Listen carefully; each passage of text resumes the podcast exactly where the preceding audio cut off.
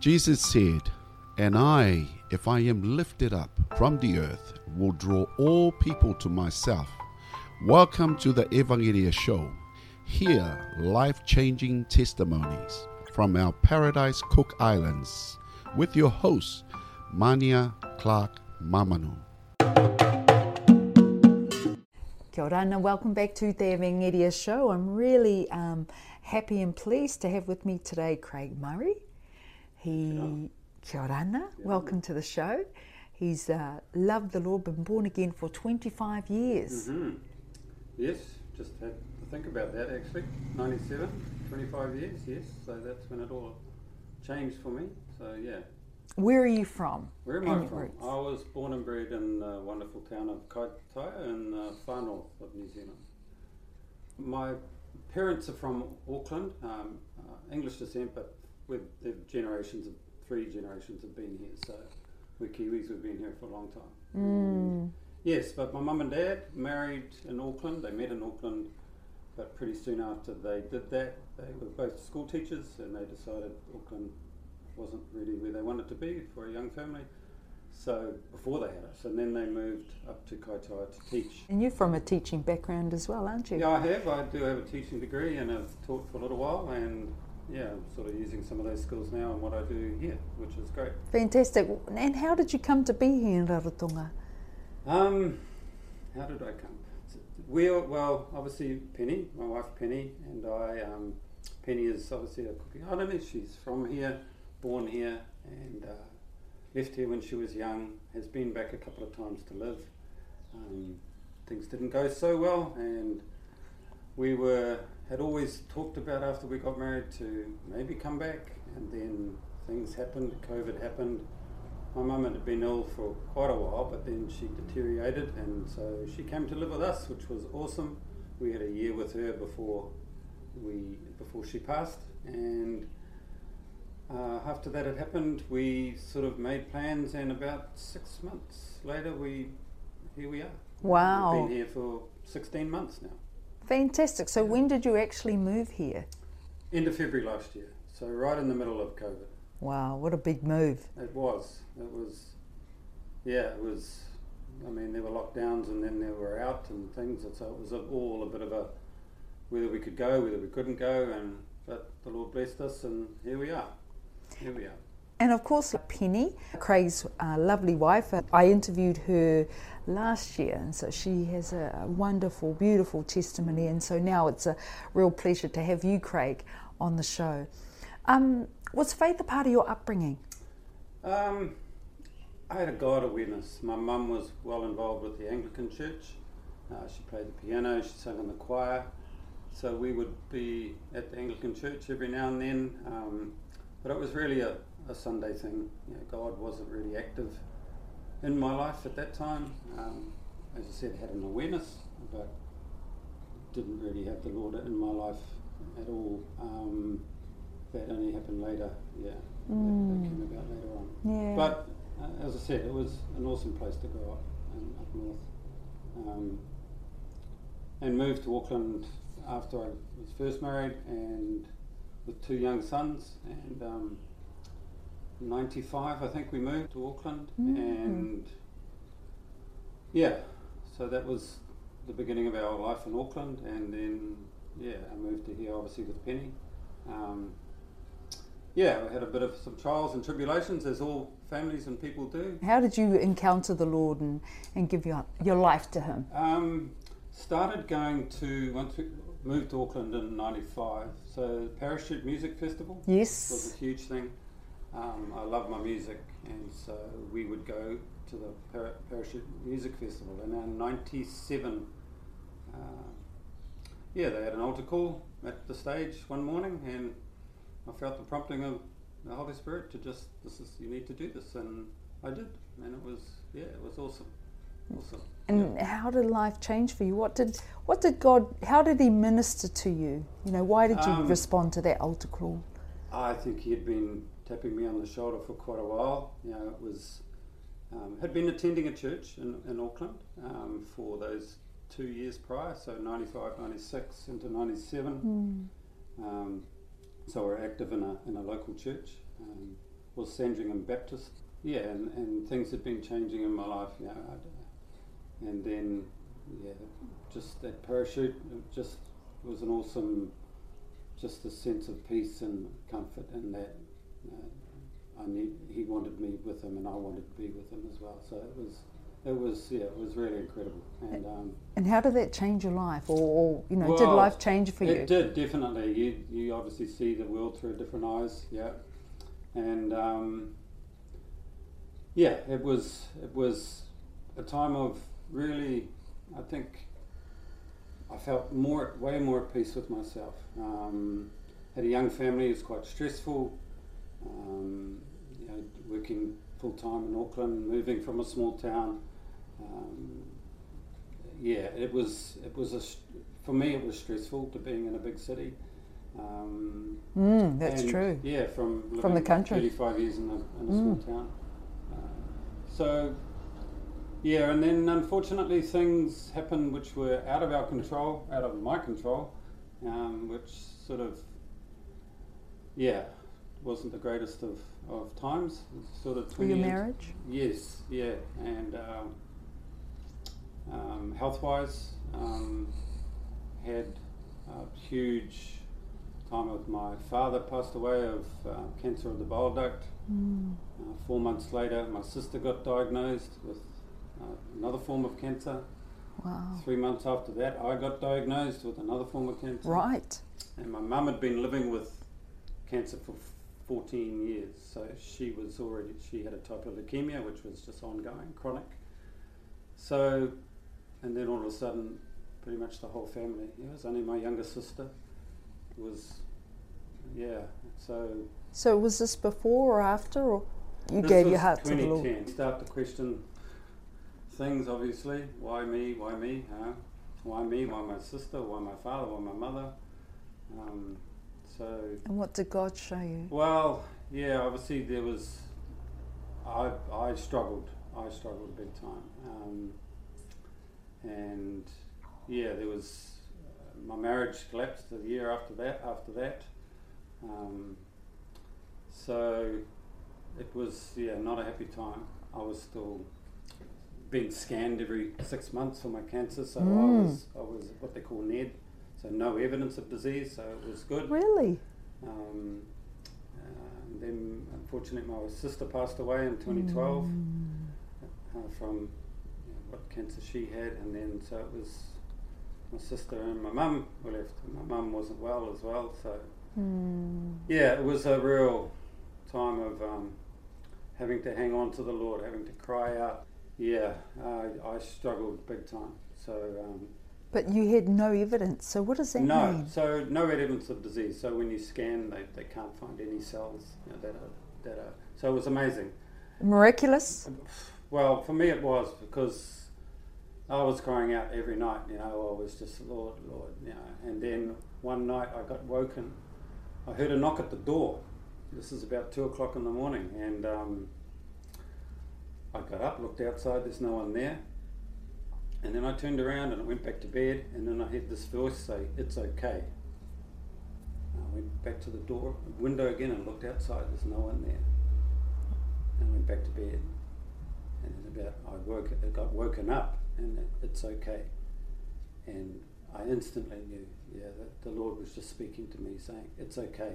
It didn't say it was going to be okay, or everything's going to be okay, it just said, "It's okay."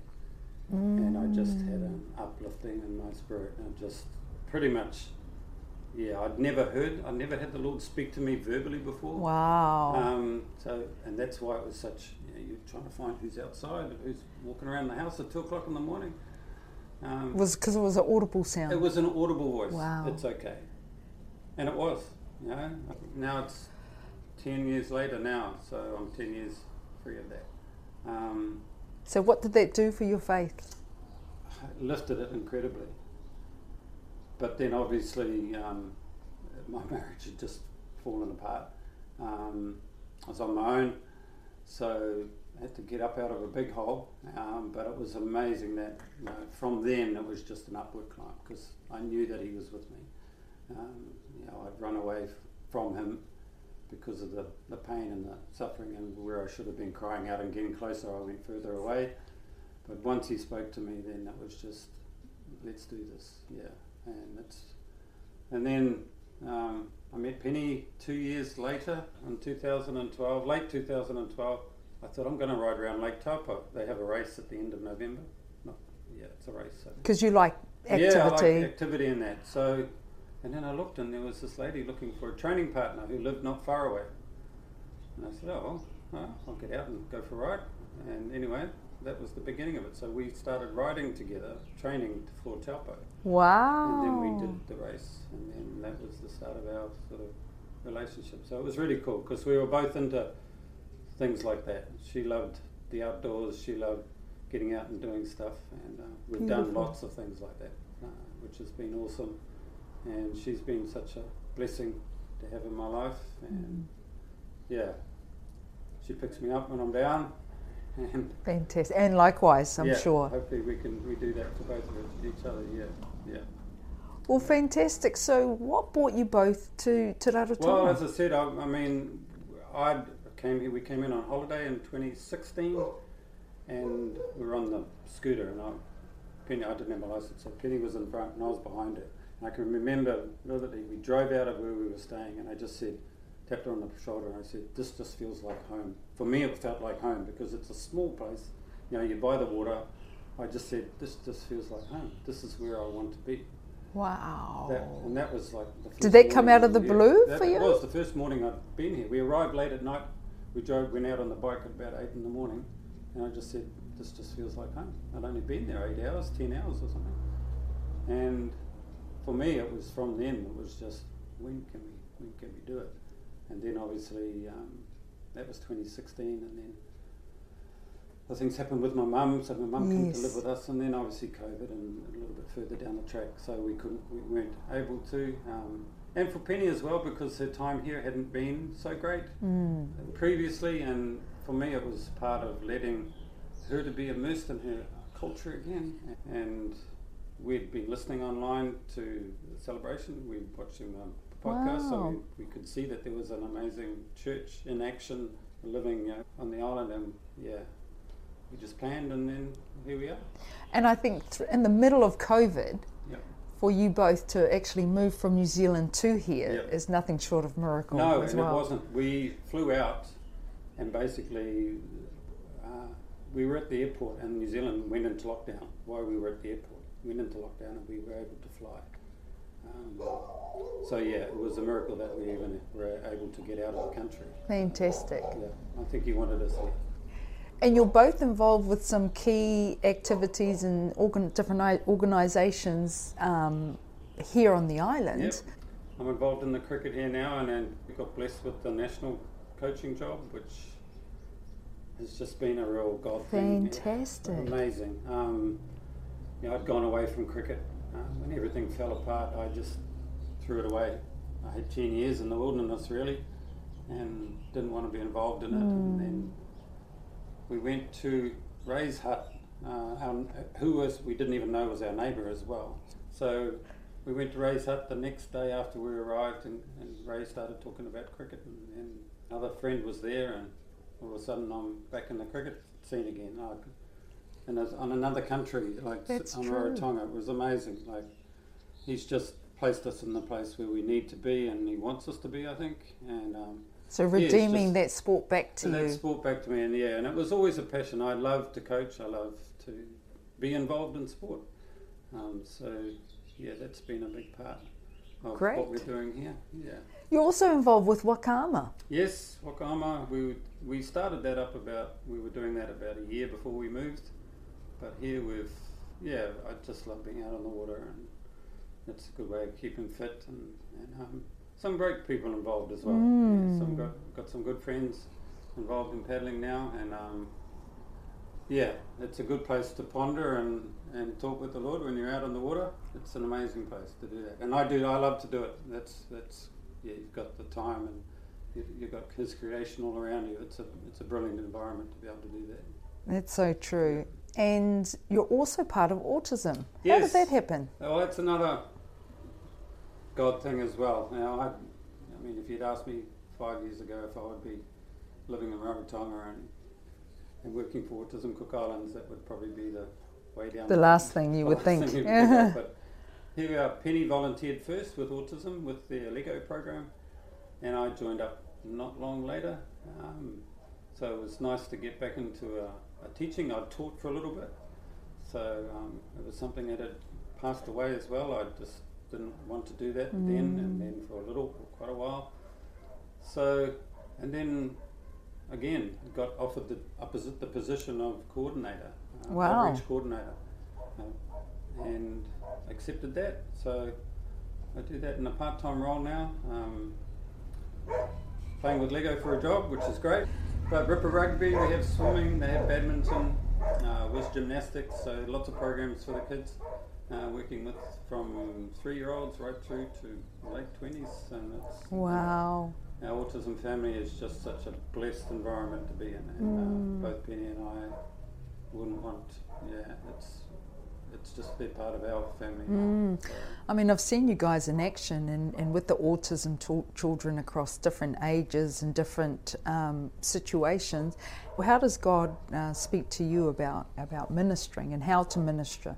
I think you always, I am anyway, because always praying, always praying into them, always praying into the ministry of what Autism Cook Islands is doing, and it is, for me, it's a ministry.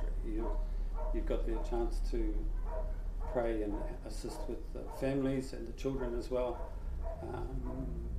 It's just something that may not be out loud. It may be just that you've got a hand on one every now and then, every time you're with them and you're praying for them and just saying, "Look, thank you, Lord, thank you for these wonderful children. Yeah, thank you that they're here and that you're here to guide them and be with them." And and it's. You can see his hand on a lot of the things that we do. That's so true. Do you have that sense of in Wakama and then in cricket that it's a space that God has placed you in?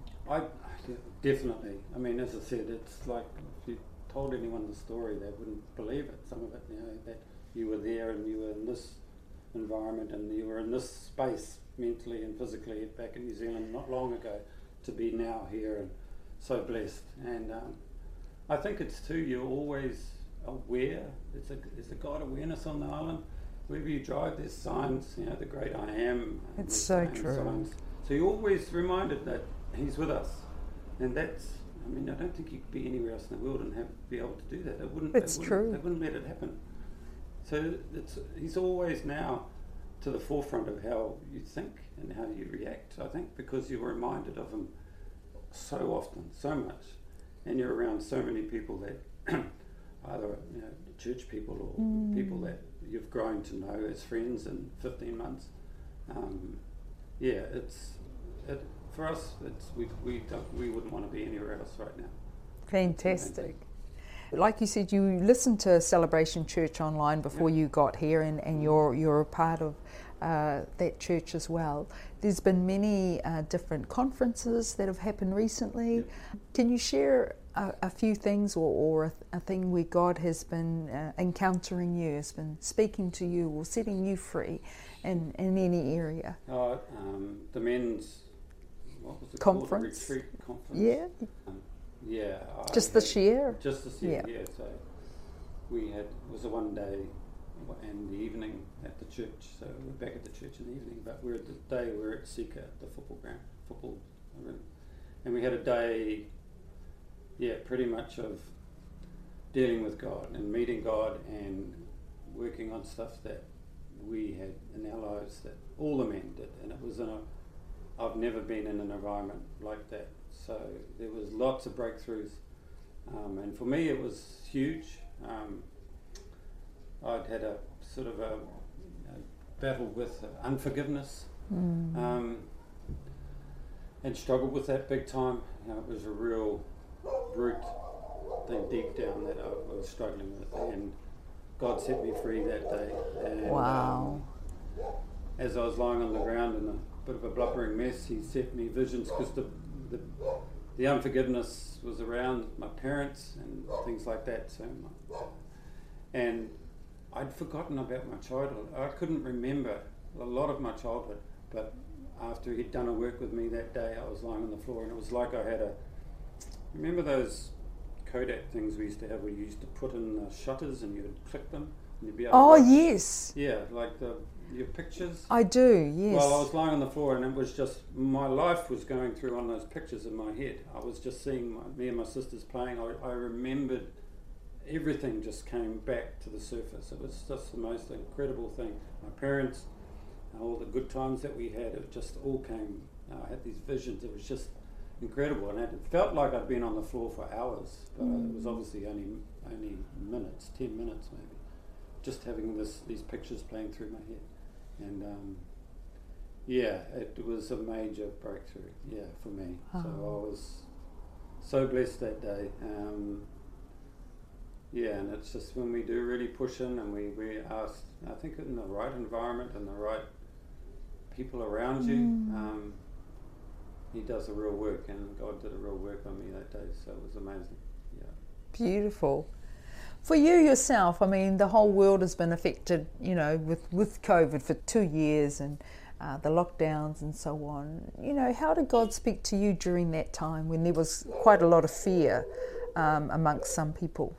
Our autism family was hit quite hard, so lots of the families had to go into isolation, but we were one of the very few that didn't, so Penny and I weren't, we never had to isolate. So and I think we were put in that position so that we could be a blessing, though, because through my job, through autism, we were giving out care packs, so I was still able to go and get the care packs and deliver them to the families and do things like that, so he was definitely, you know, a part of what was going on there, that we could again just be a blessing to others and be able to do that, to take go and get the care packages and take them to the families, and yeah, so we could, and you could see, you know, some of the distress that the other families were in, and you're able to pray into that, and that, yeah, it was, although it was, you know, it hasn't been, and it's still not a great, obviously, it's something that is in, I think it's now with us, and we're going to have to live with it for a while longer. But for that time, for that where we were and where we are again, I mean, we were placed in a position where we could help, and it was great. It was amazing to be able to do that. What do you see as the most important? What's God calling you to be doing at this time? I mean, you are involved with it. Add to anything else that you haven't already shared about what you're doing. I think, yeah, He's placed us here, and we're able to do now what we're all meant to do. Yeah, live for Him and be the light and shine, and be the light shining for others, and be a blessing to others. And Penny has always done that. She's shown me the way with that one. You know, we brought half a house load of stuff here, and she, you know, I said, "Oh, we got to sell a bit of stuff." No, we're going to give it all away. So we gave it. We gave it all away. It was just a blessing to others. We gave it away, and that's how she is. So she's always been that way inclined to just to give, and she's led the way there. And I'm slowly getting on board, but she's been a real guiding light for me as well with regard to those sorts of things, how you live and how you react in that. And it's been such, as I said, such a blessing to watch her just shine and grow in Rarotonga while she's been there as well. What's your visions for, or your hopes for the island here? Well, I think obviously, I think Jonathan speaks it out quite often, you know, for Rarotonga and the Pānui to be saved, yeah. And I think that's a cry that I think I definitely would mirror, yeah. That, yeah, it will happen, yeah. Rarotonga and the island, it will be saved. Yeah, I mean, it's just prayer and pray into that, and then there's such a God awareness on the island. If people know of God, it's just flicking that switch to know, to have God in His power, yeah, in the Holy Spirit, and I have no doubts that that is going to happen. Yeah, no doubt whatsoever. Yeah. And does your heart? Think for your children, for your sons, yep. and for home, for New Zealand? Most definitely, yeah. I've got a granddaughter in New Plymouth who's 4, coming up before. And, nice.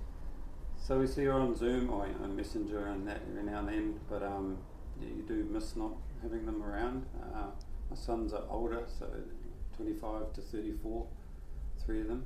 So but we're in touch and we keep together. Penny's got children in Adelaide, Melbourne, and one in New York, so hers are spread around. So but we're looking to, I'm looking to go over next month, and Penny's looking to travel to go and see hers in the next little while, so just to catch up. So. Yes. Yep, but yeah, they're all doing well. Not being near them is, obviously you miss having them close, especially the moko. But I think this is the season for where we're meant to be. Yes. Right now, this is where God has planted us, and we have no doubt that that is where we are, is the right thing to be doing right now. Yeah, and I'm sure there'd be, you know, your children will all be looking and seeing how you and Penny are flourishing, you know, and seeing the goodness of God over your life. Most definitely. It's, yeah, it's been 15, 16 months of lots of things happening, one on top of the other, and all of them God given, all of them God given, and we just thank Him, and we just feel so blessed, beautiful. And so, if you would had a thought or encouragement or a verse that you would like to share with our listeners today, what would that be? I think it's Psalm 25. I think it's the psalm I go to. It's a psalm of hope. So my hope is you. My hope is in you. It's a song I used to sing quite a bit. So can you sing a few? Probably not. But it's about my hope is in you, and show me the way. Guide me in truth in all my days, and yeah, that's the one I go to pretty much every morning. That's something I sing to myself, and yeah, I think that's it strengthens and guides me and leads me, that song, and yeah, it's how I start my day. For me, it's a beautiful song. Beautiful. What would you like to say to our listeners about God, about faith, about Jesus? I think just press in, prayer. You know, it's prayer, and more prayer. Yeah, and obviously being in the body, you know, He wants us to be part of the body. You know, we may not be the brain or the head, but we can. What we are is just as important, and. I think, yeah, getting along to your local church, being embedded in a local church, that's the best thing that you could ever do in your life. Yeah. And to the person that might be experiencing the same testing times that you have, what would you say to that person? Just cry out. He will answer. He will always answer. Yeah, He's always there. You may not think it and you may not know it, but He'll come through. Yeah, He'll always come through. Yeah, I got to some pretty dark places, and it's okay, and He told me it's okay. And I'm sure if anyone else cries out to Him in the way, that they want to connect with their God, He's always there. Yeah. And you're a living testimony to God's promise. Definitely. Yeah, it's been a real journey, and yes, He's blessed me with good health from when I had no hope. In Him there is always hope. If you would like to discuss this testimony more, contact celebrationrarotonga.com website or Celebration Church Rarotonga Facebook page. And to hear other life-changing testimonies, subscribe to the Evangelia Show podcast and on Spotify. Kia meta ki to ora e kia manuia. Yay, Coco!